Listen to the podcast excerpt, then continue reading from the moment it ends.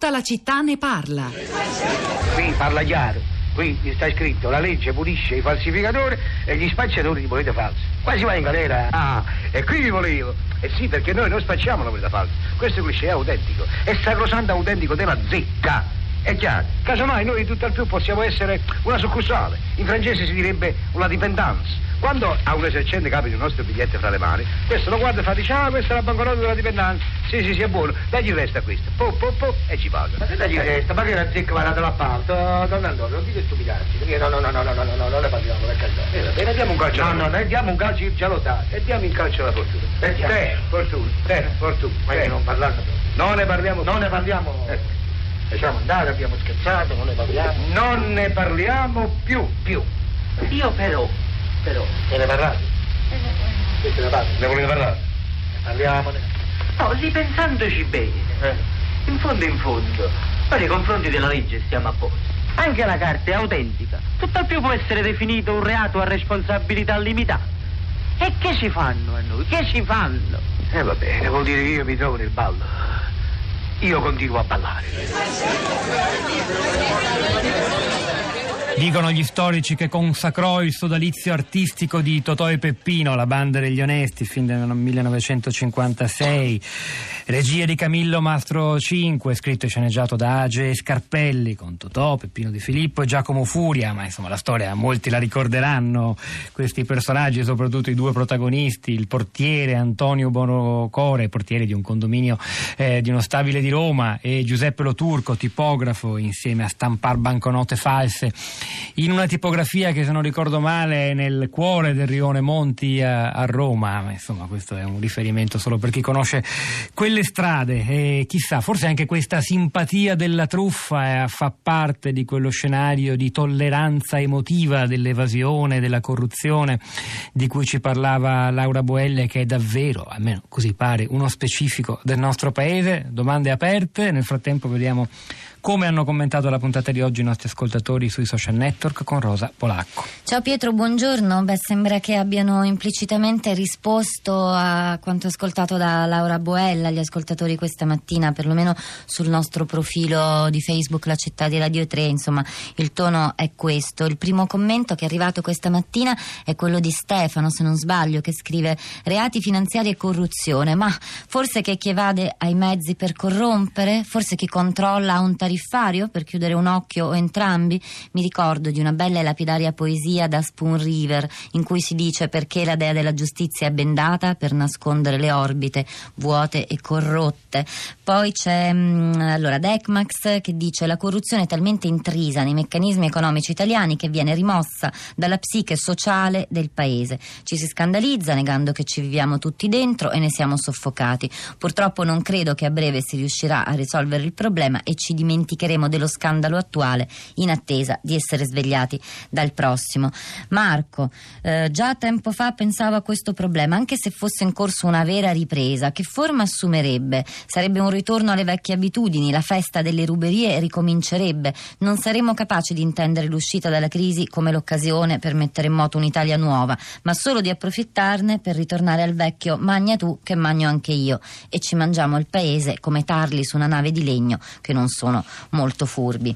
Ancora c'è Nino che scrive la deriva delle analisi del conflitto sociale lascia poco spazio a reali possibilità di cambiamenti. Come oggi si individua nella corruzione il male da estirpare, così altrettanto bisognerebbe fare per il sistema economico imperante, basato sul debito strutturale, agevola sempre il margine di profitto che specula su qualsiasi transazione e l'interesse appunto sbandierato dalla BCE compromette nel bene, ma più nel male, l'economia reale. Ancora una volta i primi beneficiari unti da Draghi saranno le banche, poi la speranza è l'ultima a morire, ma i primi saremo noi.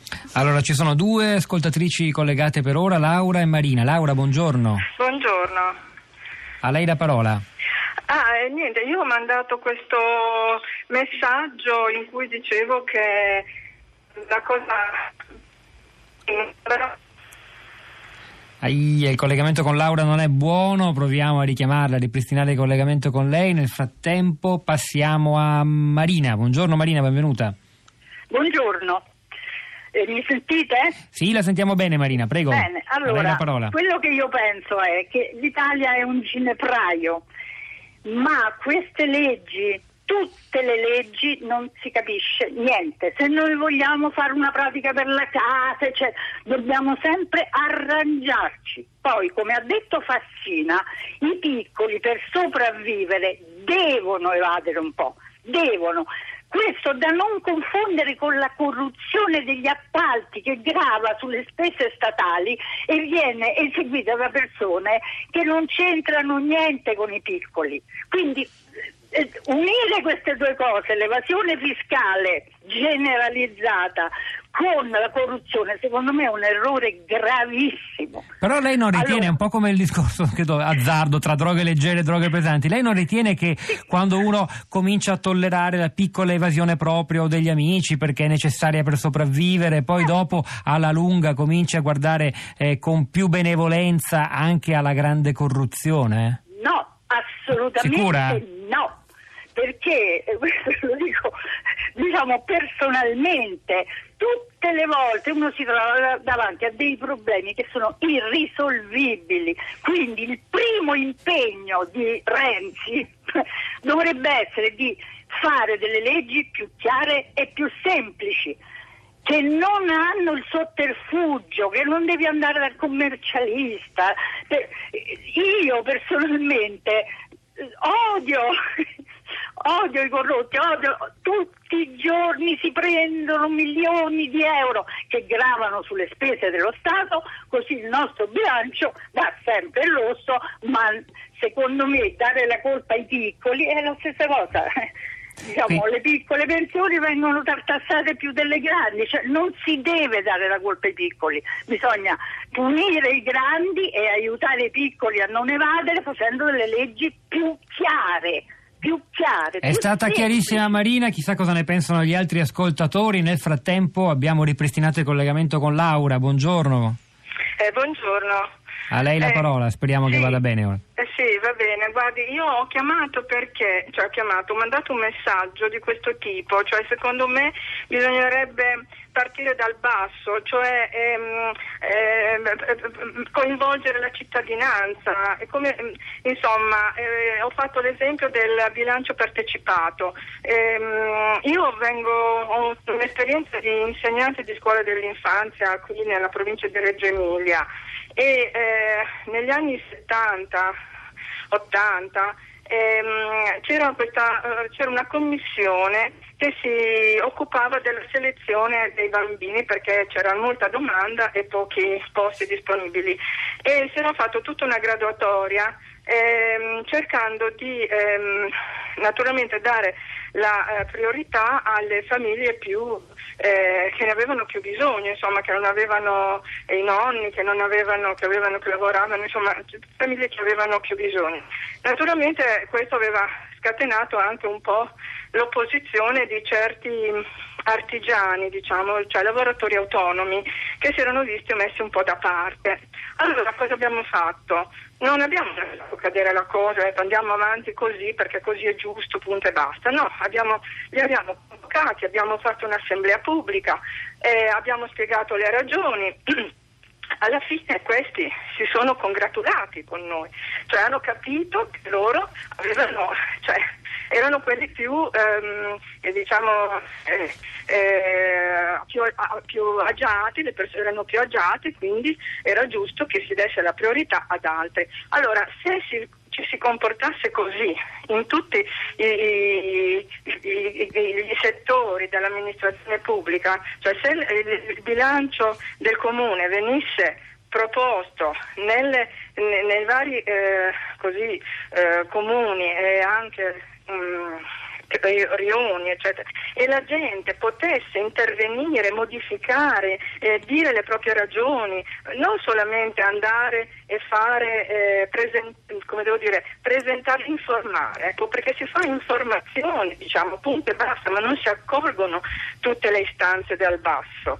Io credo che questo, ehm, sì, questo significherebbe intanto sensibilizzare, ma anche rendere più responsabili le persone e ehm, Raccogliamo e la sua proposta, Maria. alla gente quello che è la, la situazione reale delle- della, della eh, Marina, grazie, grazie anche per la testimonianza.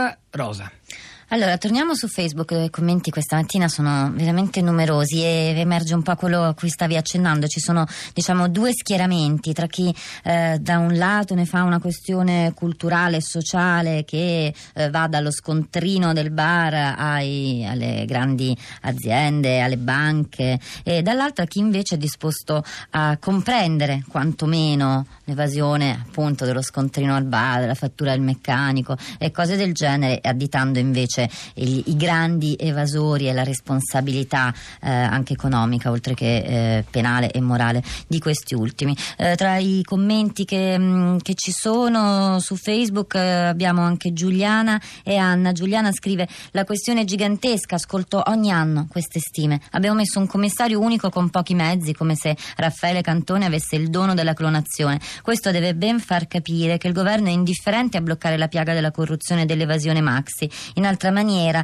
rientreremmo nei ranghi, come il vostro primo interlocutore stava dicendo. Morale, il latrocinio viene formalmente stigmatizzato, ma alla fine le prassi politiche sponsorizzano e favoriscono questa fuga di capitali, perché evasione e corruzione sono le facce della stessa medaglia, altro che crescita. E poi c'è Anna che dice si dovrebbero eliminare i presupposti della corruzione partendo dal micro fino ad arrivare al macro. Una corruzione che scandalizza tutti ma che conviene a tutti. E finché avremo una burocrazia tortuosa e piena di lungaggini, lungaggini, una politica fiscale che salassa imprese e cittadini, la corruzione non sarà mai debellata.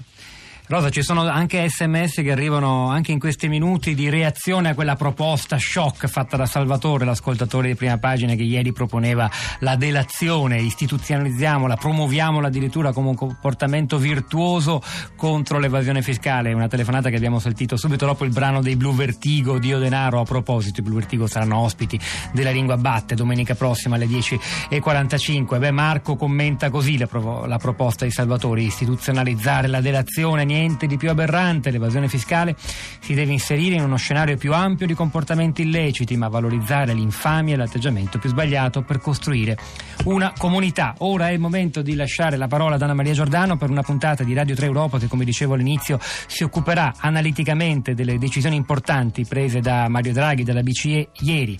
Noi vi salutiamo, c'era Giuseppe Scarlato oggi alla parte tecnica, Piero Pugliese alla regia, Pietro del Soldai Rosa Polacco a questi microfoni, al di là del vetro Cristina Faloci e la nostra curatrice Cristiana Castellotti. Un buon fine settimana, ci sentiamo lunedì mattina alle 10.